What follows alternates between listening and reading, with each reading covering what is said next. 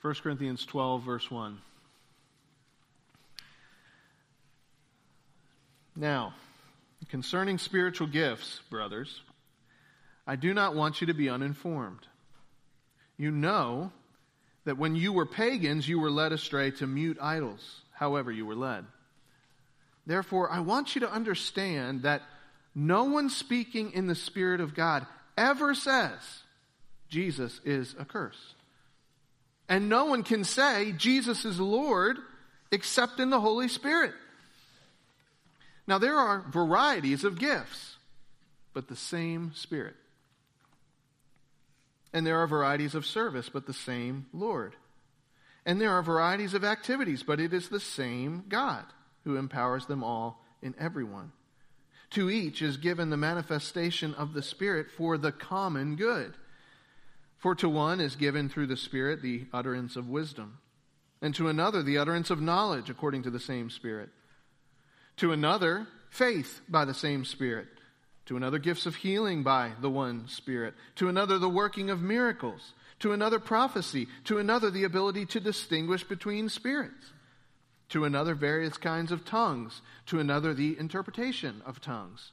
All these are empowered by one and the same Spirit, who apportions to each one individually as he wills. This is God's word. Let's pray together.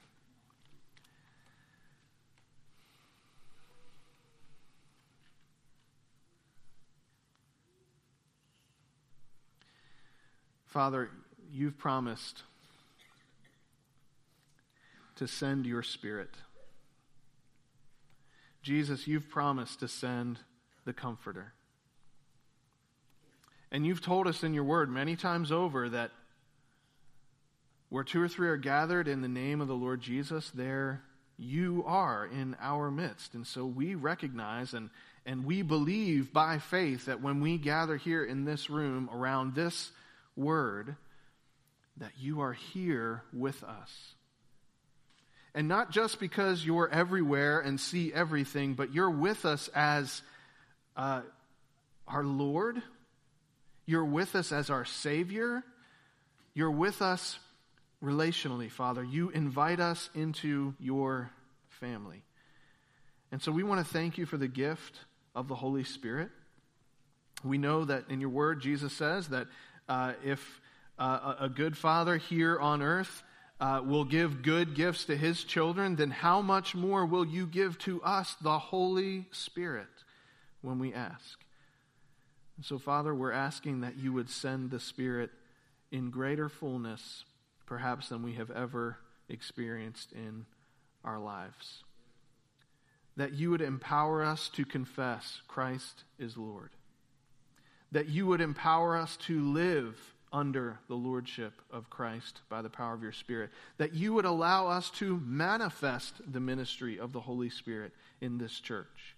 So that all the world might know that you are bringing all things to pass that you have promised in your word, that the time is now, that it's now time to wake up out of sleep and begin to live by faith in the Lord Jesus Christ because you are coming again. So, Father, we pray that as we examine your word, that you would, you would send your spirit to us powerfully, Father. We also want to lift up those who are ministering in the power of the Spirit today. Pastor Guy, as he ministers in Africa. I also want to lift up those in our community who are uh, devoting themselves to foster care. Uh, and what a wonderful ministry that is, Father. And I pray that you would strengthen these brothers and sisters uh, as their uh, task is daunting and it's critically important. And I pray that you would give them the ability to represent the Lord Jesus by the power of your Spirit and that you would draw others around them to support. But Father, open your word today and uh, we, we invite you to change who we are. And we ask this in Jesus' name. Amen. If you're like me, you perhaps have a tendency to grow a little bit cynical about whether it's possible for certain people to change. Our choices uh, exhibit patterns of behavior. We become predictable to those around us. Our personalities follow the wagon tracks laid out for us by our parents or maybe older siblings or past experiences. And in a vicious cycle, we tend to go back to the same vices we've struggled against for years. And like I said, if you're like me and you are an observer of human behavior, you perhaps are tempted at times to think, can anybody change? But have you ever reconnected with somebody that you grew up with after a gap of eight or ten years? For me, because I've lived so many different places after graduating high school, that's happened several times. Uh, I've had that experience many times. A buddy from high school or junior high, someone I haven't seen since we were both very young. I come across them uh, for one reason or another, and those experiences are always kind of jarring. In a lot of cases, the guy is exactly who you think he would be. Just the same personality, the same character traits, the same flaws and features, just maybe set in bolder relief. But in at least a few cases, I've been shocked to encounter a totally different person from the one that I remembered hanging out with all those years ago. Some of the most dramatic examples I can think of have to do with an experience in the U.S. military. Uh, maybe you've seen the same dynamic at play. I think of two young men that I went to school with. They're a few years behind me. They uh, as when we were in school together, these guys were just about as worthless as you can imagine. A complete embarrassment to their parents. They were just morons. Everything that came out of their mouths was ridiculous. They were always getting in trouble and just a whisker away from getting beat up. After high school, even, I kept hearing about them bouncing from job to job, enrolling in school, and then dropping out, uh, running away anytime things got a little bit tough. These guys burned every bridge in their life, every possible opportunity they squandered until finally they had nothing left. And together, they decided that they were going to do the one thing that nobody expected them to do join the Marines. I thought, man, our country is in bad shape. But then, fast forward a few months. I was a volunteer at the time with our Awana Truth and Training Club, ministering to fifth and sixth grade boys, and the club director had invited these young men uh, immediately after basic training to come and speak to the boys in this in this particular Awana club. And I thought, oh man, this isn't going to go very well. Well, the next week arrives, and there they are. Between the two of them, about 60 pounds lighter, standing tall, hair cropped short. They looked me in the eye, shook my hand. Yes, sir. No, sir. Totally different. I could tell the boys were impressed and inspired by these newly minted specimens of masculinity. They had had a life changing encounter, and you could tell that they were different as a result. Now, I never personally had the privilege of serving the U.S. military, but I've noticed that for a lot of the men who have, the impact of that experience never completely wears off. If you've served, maybe you can tell a little bit easier than I can, but sometimes you can just tell this person has been in the military. You can just tell. If someone's had that experience, you can expect that that experience is going to have an impact on their life. There are some experiences that just change you. They, they, they uh, impact your life in such a way that everybody can see that you've had that experience. And my point in bringing that up is this if you have Christ, the same thing happens. As matter of fact, here's what the apostle wants to communicate to us today. He turns his attention toward the reality that those who believe in Jesus have had this life changing experience because of the presence of the Holy Spirit in their life. And that's going to show up in the way that you act. That's going to look like something. in Paul wants to help the Corinthian believers, to help us to understand how to think about the, that reality. And so, if I could just boil down the message of what this text is talking about, here it is. If you have Christ, you should expect to see the Holy Spirit at work in your life. If you have Christ, if you're really a believer, if you're really born again, then you should expect to see the Holy Spirit at work in you and through you. And it's in view of that fact that he essentially tells us to do two things. First of all, recognize the ministry of the Holy Spirit. And then, secondly, receive the manifestation of the Holy Spirit. So we're going to look at both of those commands, and then in the third place, we'll consider the question of what happens when I don't see those things in my life. So notice with me in the first place, Paul's uh, enjoined or basically recognize the ministry of the Holy Spirit. Paul begins by signaling that he's moving on to a new topic here at the beginning of chapter 12. He says, Now concerning spiritual gifts. That phrase kind of clues us into the fact that he's moving on to this new topic, the topic of spiritual things.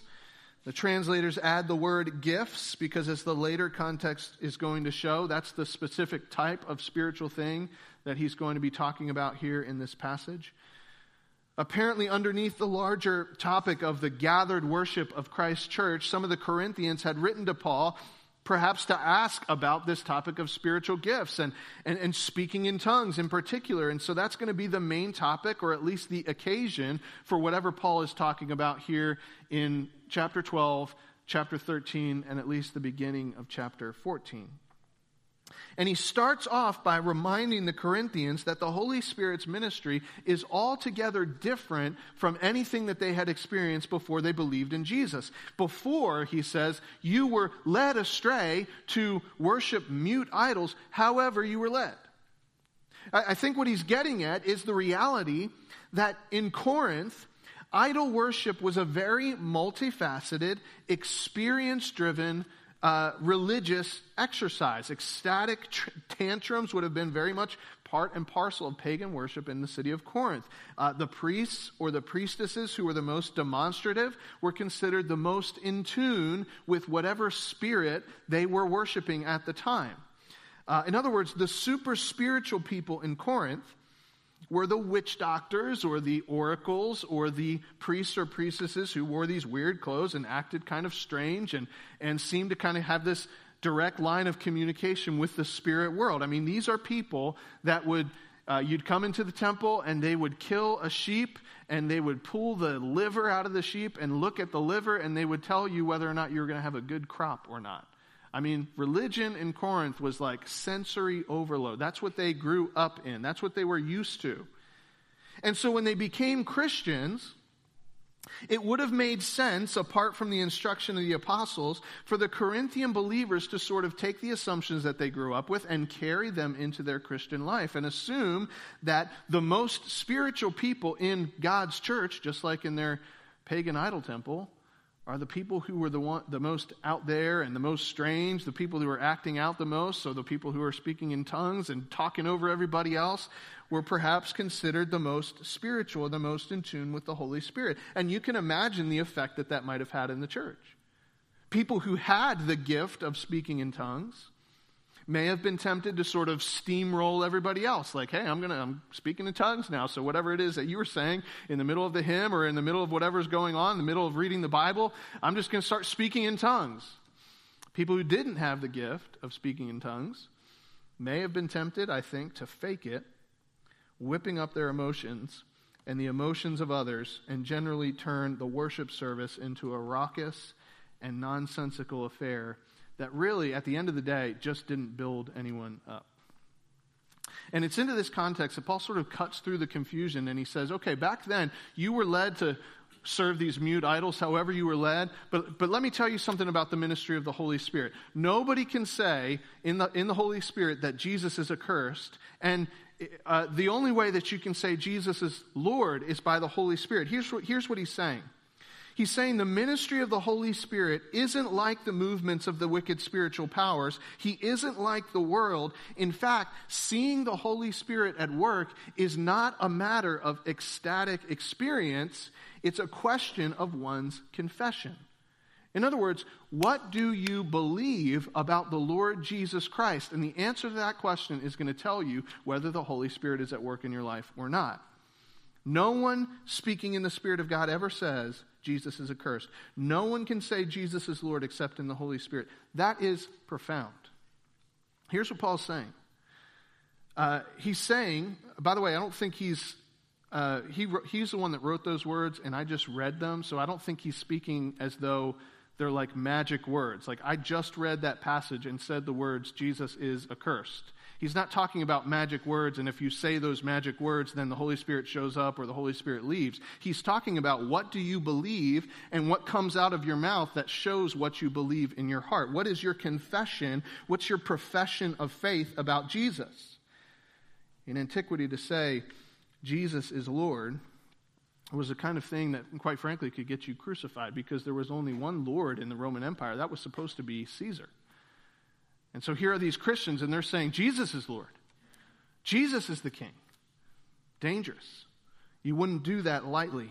They were exercising a profoundly countercultural faith in the Lord Jesus Christ. Now, think about what that means in the local church today. Here's a guy who hates standing up in front of everybody, he doesn't want anyone looking at him. He barely sings the hymns. He stutters. He gets red in the face when anyone asks him to read a verse in a small group discussion. Is that a spiritual man? A lot of people would say no. A spiritual man is somebody who preaches and speaks in tongues and utters a prophetic word and gets all worked up and gathered worship. That's a spiritual man. But Paul says, listen, that's not the test of whether somebody has the Holy Spirit. The test is, what do they believe about the Lord Jesus Christ? Because as Jesus said, uh, Jesus told his disciples in the Gospel of John, I am going to send the Comforter, and he's going to teach you about me, and he's going to remind you of the things that I taught, and he's going to lead you to exalt me as I exalt the Father. That's what the Spirit's ministry is. And we've got to recognize the ministry of the Holy Spirit to, to make us worshipers of the Lord Jesus Christ. Here's a, a woman who is uh, she loves to sing at the top of her lungs. She lifts her hands in worship. She volunteers to lead a ministry. She feels comfortable testifying in front of the church. Is that person a spiritual person? Well, maybe. But the question isn't what's their personality. The question isn't even what's their specific spiritual gift. The question is what do they believe about Jesus? If she lives by faith in the Lord Jesus Christ, then she is a spirit led person. This is what Jesus told his disciples. And so uh, remember what Jesus has told his disciples. Jesus leaves, he sits down at the right hand of the Father, right on schedule. The Holy Spirit falls in power on his church. You remember this from Acts chapter 2? Peter lifts up his voice and he begins to preach boldly about the Lord Jesus Christ. And how do we know that the Holy Spirit is working in that moment? Yes, the tongues of flames of fire, the, the guy speaking in tongues for sure. But here's how we really know 3,000 were added to the church that day, and Christ was glorified. This is yet another reason why in the church of Jesus Christ we don't sort ourselves into super spiritual or normal or sub Christian. It's just, is Christ Lord? If, if you're saying Christ is Lord, if you are living out that confession, then you are living in the power of the Holy Spirit. Because no one can do that apart from Him. So, in other words, before we can understand spiritual gifts, we need in the first place to recognize the ministry of the Holy Spirit. The first thing he does is to convict us of our need of Jesus Christ. This is the way that God is. God exalts the Trinity. The Holy Spirit exalts the Lord Jesus Christ. Jesus says, I glorify my Father. The Father honors the Son. Jesus sends the Spirit. There is this mutual exaltation and sending and honoring within the Trinity, within God, God the Father, God the Son, and God the Holy Spirit. And so, how do I know whether I'm being led by the Spirit? What do I say about the Son? That's what Paul says.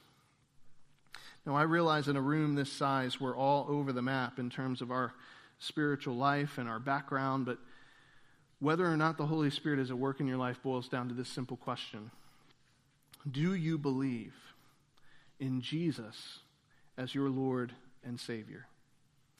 Do you believe in Jesus as your Lord and Savior? That's it. You say, Well, yeah, I believe that. You can't say that except by the Holy Spirit. That's what Paul says in this passage you're experiencing the ministry of the Holy Spirit because there is no other name under heaven given among men by whom we must be saved. He is it. Are you a believer in Jesus? And there are those of you here today who are fretting over your relationship with God and you're feeling like God is distant and you're feeling like you don't measure up because you don't have the t- same type of experience or emotional kind of temperament as the next guy. And I'm telling you, don't do that. Simply ask yourself, do I believe in Jesus Christ? Do I believe he died for me and rose again? Am I trusting in the work of Christ to save me, or am I trusting in something else? And if you can answer, yes, Jesus is my Savior, Jesus is my Lord, then just know, confused though you may get, the Holy Spirit is present in your life. He's working powerfully. Don't doubt it. And that leads us to our second instruction. Not only must we recognize the ministry of the Holy Spirit, we must receive the manifestation of the Holy Spirit. Receive the manifestation of the Holy Spirit. In verses 4 through 11, Paul anticipates a question. The Corinthians might have wondered okay, assuming for the sake of the argument, Paul, that that's true, and whoever confesses Jesus is Lord, whoever believes in his heart that Jesus is Lord, has the ministry of the Holy Spirit, then explain to me why is it that this person exhibits one set of spiritual manifestations and this other person exhibits a whole different set of, of, of, manifestations of the Holy Spirit? How can it be the same Spirit if it looks different depending on who it is that you're talking about? And Paul says, okay, that's what I want to get into in verses 4 and following. So he does. And the explanation for that is, is actually going to take up the rest of the chapter, but for now, notice what he says. In, in verse 4 and following, he says, the, There are varieties of gifts, but the same Spirit. And there are varieties of service, but the same Lord. Now, that word Lord, that's a word that Paul typically uses to refer to Jesus, right?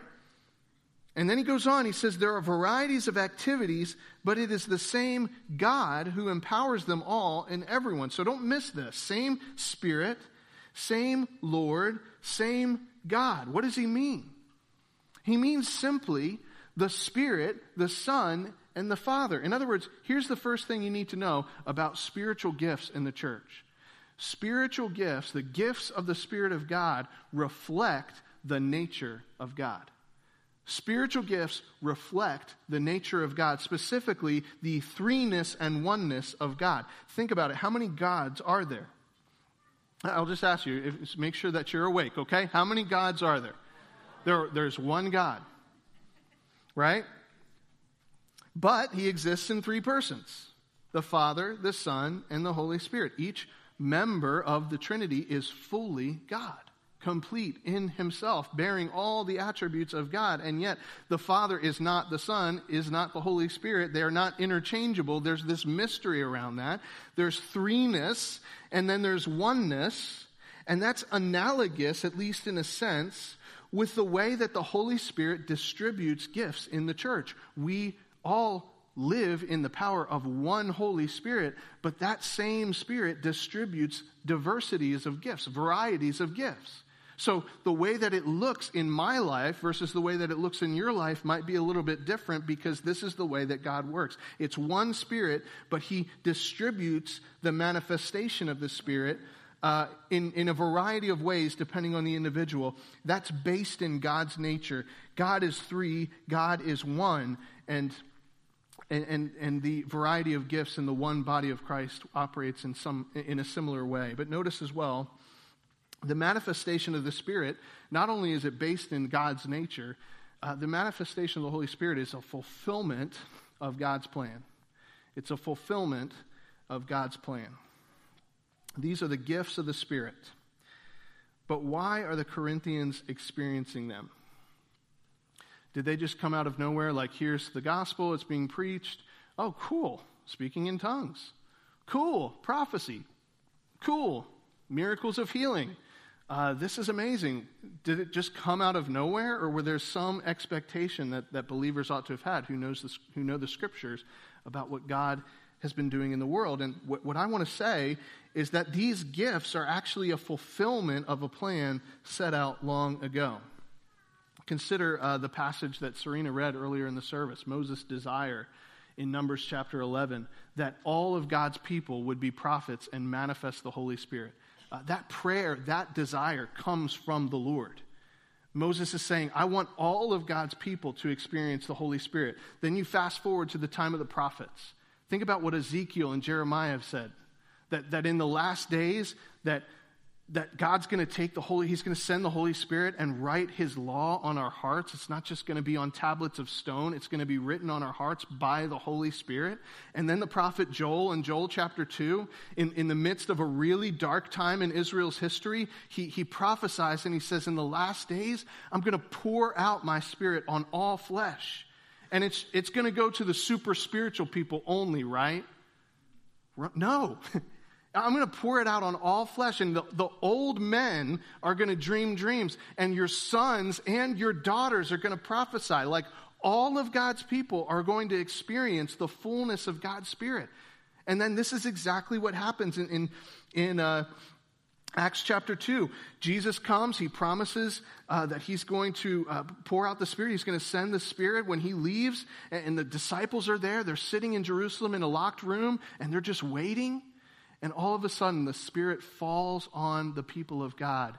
And the church experiences the Spirit of God like no other. And, and the gifts of the Spirit are poured out on the church. The gifts of the Spirit are part of God's plan, they're a fulfillment of the plan of God. And here's, here's why that's practically important. Here's why that's important for us today. The presence and the power of the Holy Spirit is evidence that we, God's people, are standing at the edge of eternity. That we are standing sort of on the seams of time, that the old is done away with and that the new is breaking into the present. That we are right on the verge of the kingdom of God. So much so that actually Jesus rose from the dead. So much so that Jesus went up to heaven and is seated at the right hand of the Father. He's already defeated Satan at the cross. And it's like it could happen at any moment that he ushers in the kingdom, that he returns, that he welcomes us to be in his presence. We are living at the edge of eternity. We are living on the seams of time, the seam between death and condemnation and life and glory. So the church is a community of pilgrims whose passports say citizen of heaven, but we're living as pilgrims on the earth. We live in the power of the Holy Spirit but we live in a world that lies under the power of the evil one. That is so important for us to remember because the gifts of the Holy Spirit come to God's church to equip us for this time when we live in between, when we live with the reality that Christ is risen from the dead, but we aren't yet. And, and, and what, what the gifts of the Spirit remind us of is that Christ hasn't left us alone in this time period, that He did what He promised to do that he sent the comforter and he said, It's better for you that I go away because I'm going to send the Holy Spirit. And he's not just going to be with you bodily, he's going to be in you. And, and so I'm going to. I'm going to be in my church. I'm going to be with my church. And I'm going to equip you for this time. We don't belong to this world. We don't belong to this age. And the greater our awareness of the manifestation of the Spirit in our church, the easier it will be to remember that. The manifestation of the Spirit is grounded in the nature of God, it's a fulfillment of God's plan. You say, okay, that sounds awesome, but what does it actually look like? Well, notice how he describes spiritual gifts in verses 4 through 6. I know we like to get into the specific examples of gifts, and we'll get to that in a moment. But don't skip over what he says in verses 4 through 6. Gifts Notice, in, in fact, get a pen out and, and underline these words gifts, uh, service, activities. Don't skip over that. Here's how I put this so you can remember it. Spiritual gifts involve abilities, assignments, and energies. Abilities, assignments, and energies. Let me illustrate what I mean. Uh, Kenneth Bailey, a commentator, uh, puts it this way. He says basically, imagine you want to do something like a, a simple household chore. You really need three things you need a tool, you need a task, and then you need the energy to actually fulfill the task. So, for example, if somebody says, sweep, sweep the floor, well, I need a broom. I need to know where you want me to sweep, like give me the specifics of the assignment and then I need some physical energy to actually get that broom and pick it up and move it back and forth until I've swept the room. I need a, a, an ability, an assignment, and the energy. And that's what the gifts of, of the Spirit are. And, and uh, this, they're sort of like tools or skills or abilities or capacities on the one hand. They're sort of like assignments or burdens or tasks or projects. They're sort of like power or energy to do what God has called us to do. All three of these things are present in spiritual gifts, and I think this is one of the reasons we get one of the reasons we get confused about spiritual gifts because we only see them as supernatural abilities. Uh, but if God the Holy Spirit puts a burden in your heart for a certain ministry, that is a gift of the Holy Spirit. If God the Holy Spirit gives you the power to endure hardship and difficulty for the sake of the gospel, that is a spiritual gift too. Abilities, yes. Assignments, energies. And he lists some examples of this in verses 8 through 11. Uh, now, the wording of these verses suggest uh, that there's actually an organization to this list. You, it's hard to see in, in, English, but it's certainly there in the original language. Uh, but notice that the Corinthians were tempted to boast about the first two gifts. We see this from 1 Corinthians chapter 1. They were boasting about their knowledge and their wisdom. And it's true, Paul says, that the Spirit gives these gifts of knowledge and wisdom to his church. They were also tempted to boast and bicker and argue about the last two gifts uh, tongues and the interpretation of tongues. And uh, we'll see more about that when we get to chapter 14. Uh, but perhaps they've been tempted to ignore those five gifts in the middle uh, faith, healing, miracles, prophecy, and discernment.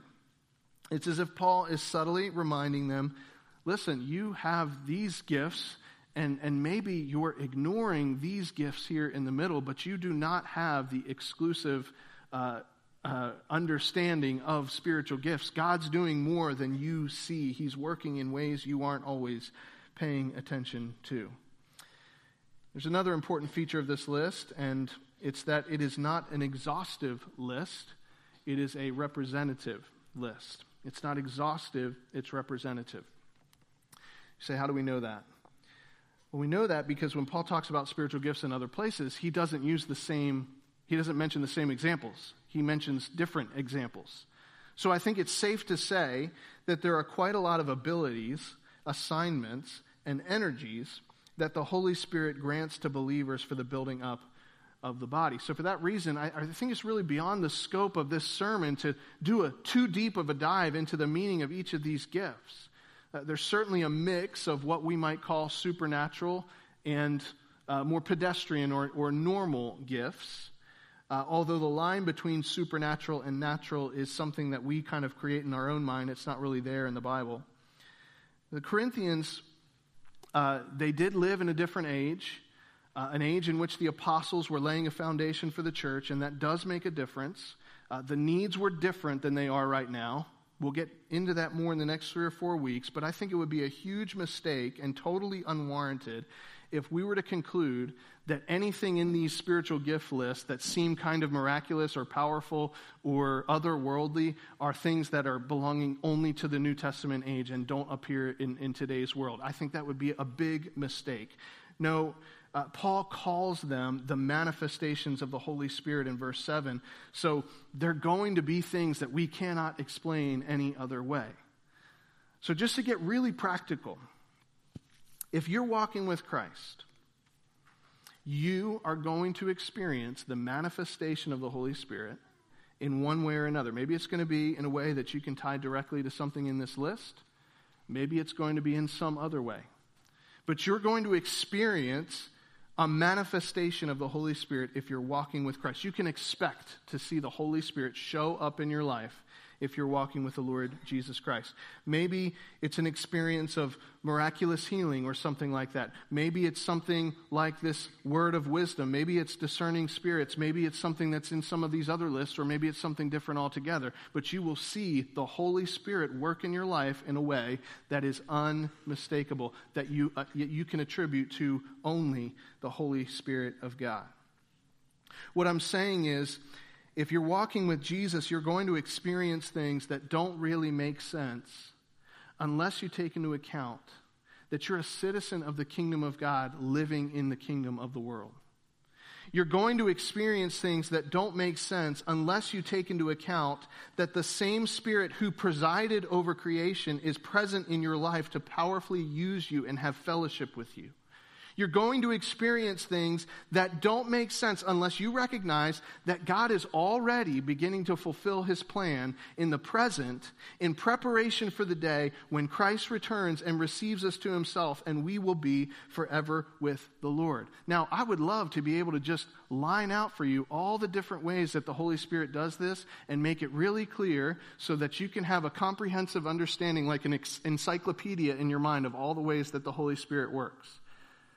But God obviously values you having an actual relationship with the Holy Spirit and for, for him to show up in ways that we don't always expect and are, are difficult to describe. Some of you have given me examples of this.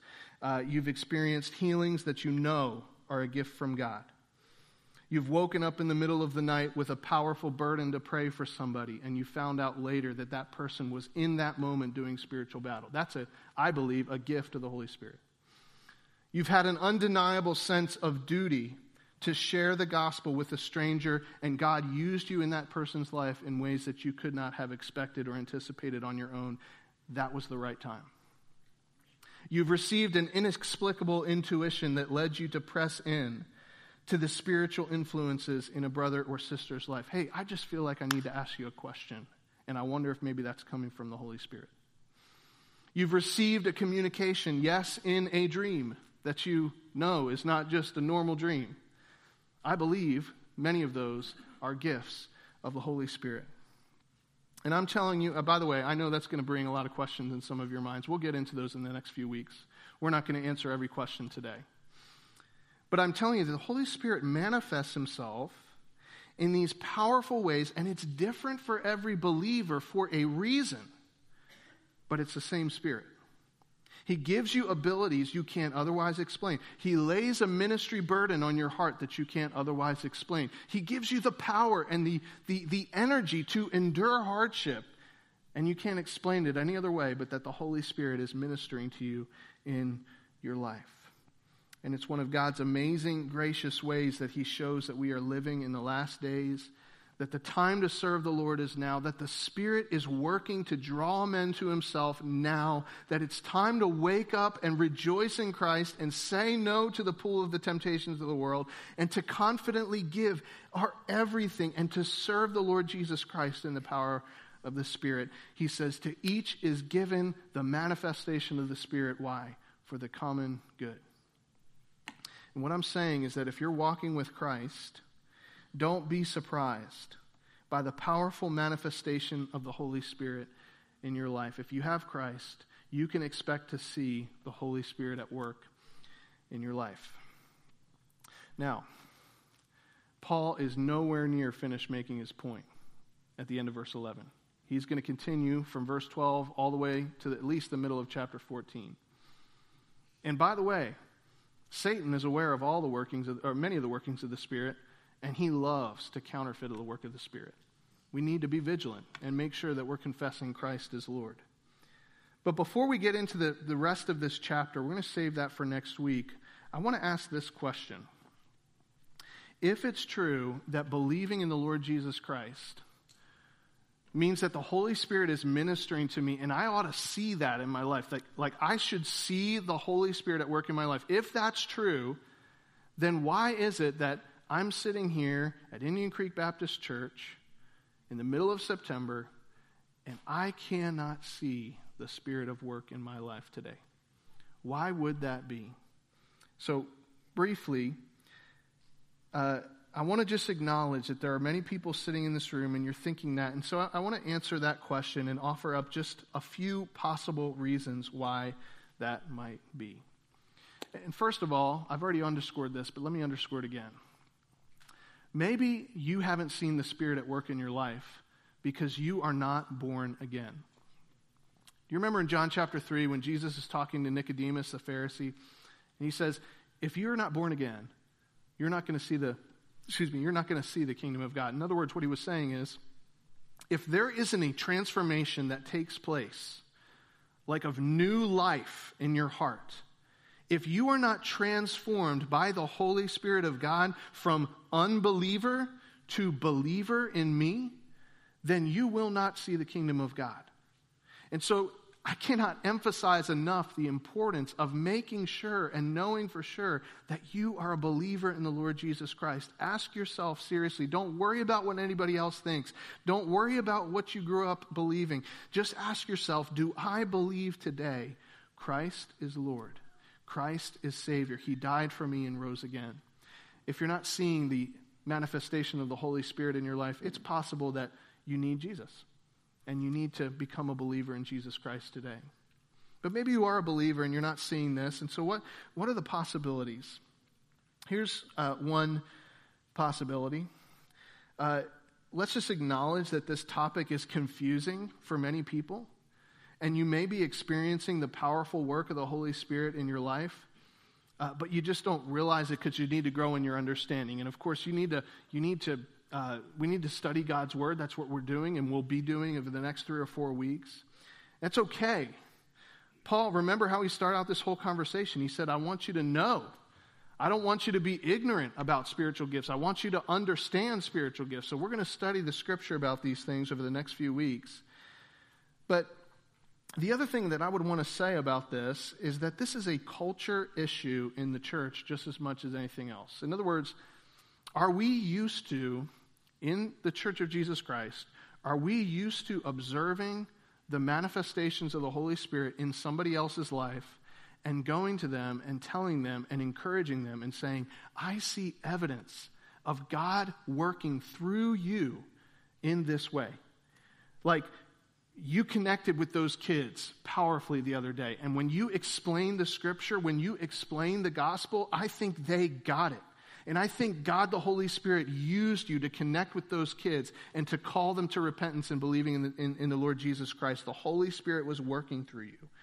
Or, hey, uh, what you're facing is not just a normal trial. Like the fact that you have the power to enjoy God in the middle of that trial and have the peace of the Holy Spirit, I think that's God the Holy Spirit working in your life. And you've encouraged me.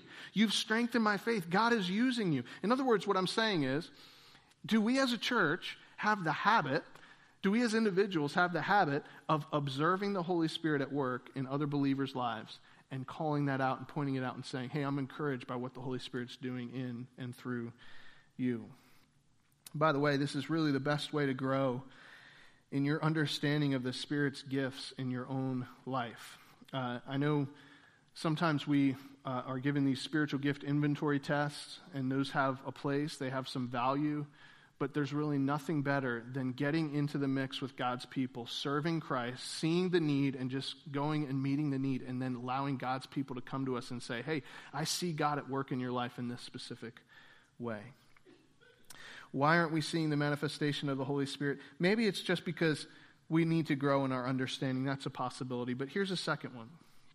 Maybe it's because we're not living as a part of the body of Christ.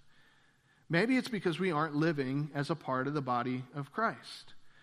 Uh, if you read on in this chapter, you'll see where Paul's going with this discussion of spiritual gifts. He says, you, You're like the body of Christ. You are the body of Christ. And, and the ear needs the mouth, and, and the mouth needs the feet and the hands, and, and like we all need to be together. And so the way that this, the gifts of the Spirit are supposed to function is if we're part of the body. And so, if you're not living as part of the body, you may not be seeing the manifestations of the Holy Spirit in the way that God intended because He's given you those spiritual gifts to build up the body.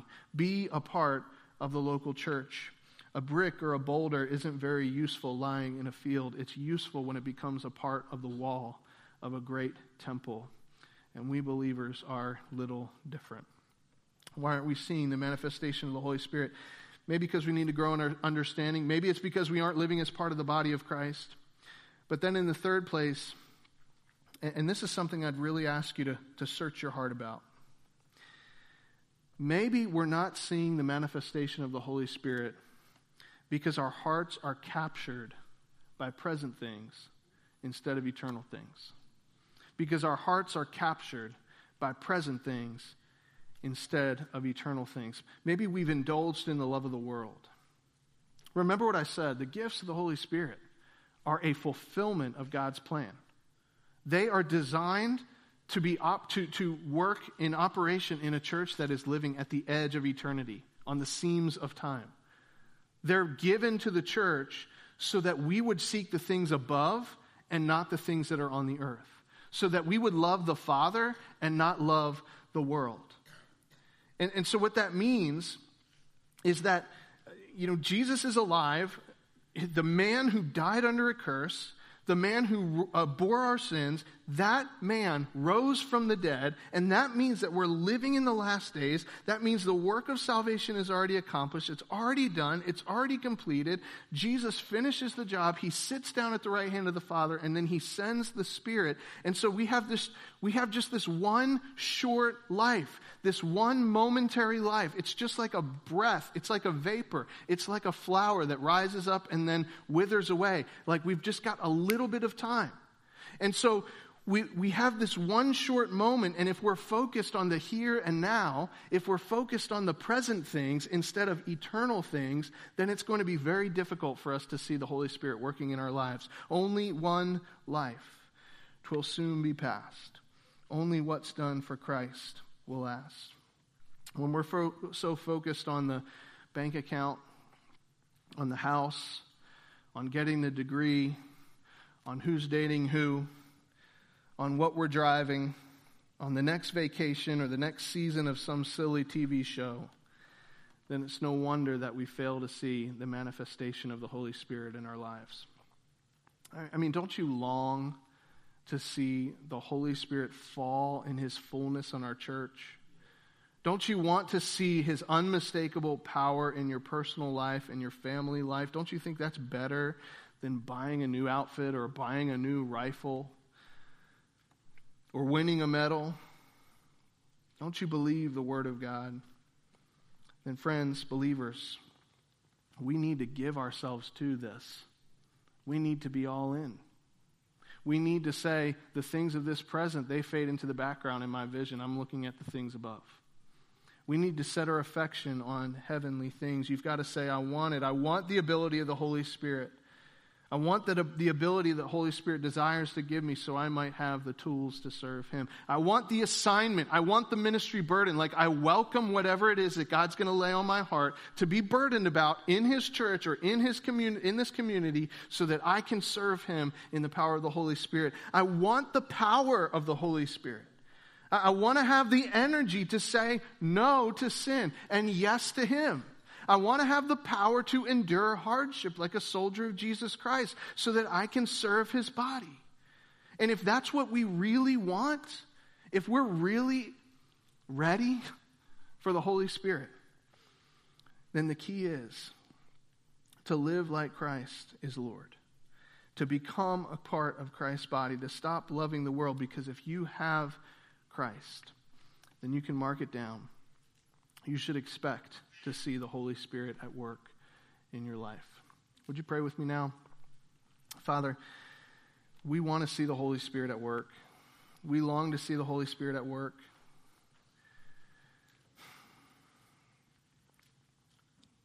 And so, Father, in this moment, we confess.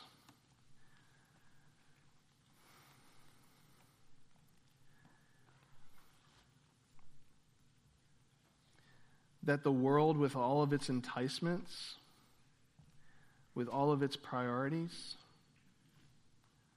has been looming a little too large in our vision. We've been enamored with the love of the world, with the things of this life, with the present things. We've set our affections on the things below, not on the things in heaven. We've been focused on the things which are seen, not the things which are unseen, because the things that are seen are temporal. So, Father, we ask that you would forgive us and set us back on the right path. Lord, we want to see the Holy Spirit at work in, in, in all the ways that you desire for us, Lord, whether they're things that fit into our box or things that don't. And we want to live as though Christ is Lord. Father, I pray that you would help us as individuals and as a church family to lean in to the gifts of the Holy Spirit. and to observe the way that you're working in one another so that we might encourage each other in the use of our spiritual gifts. And Father, we pray these things in Jesus' name. Amen.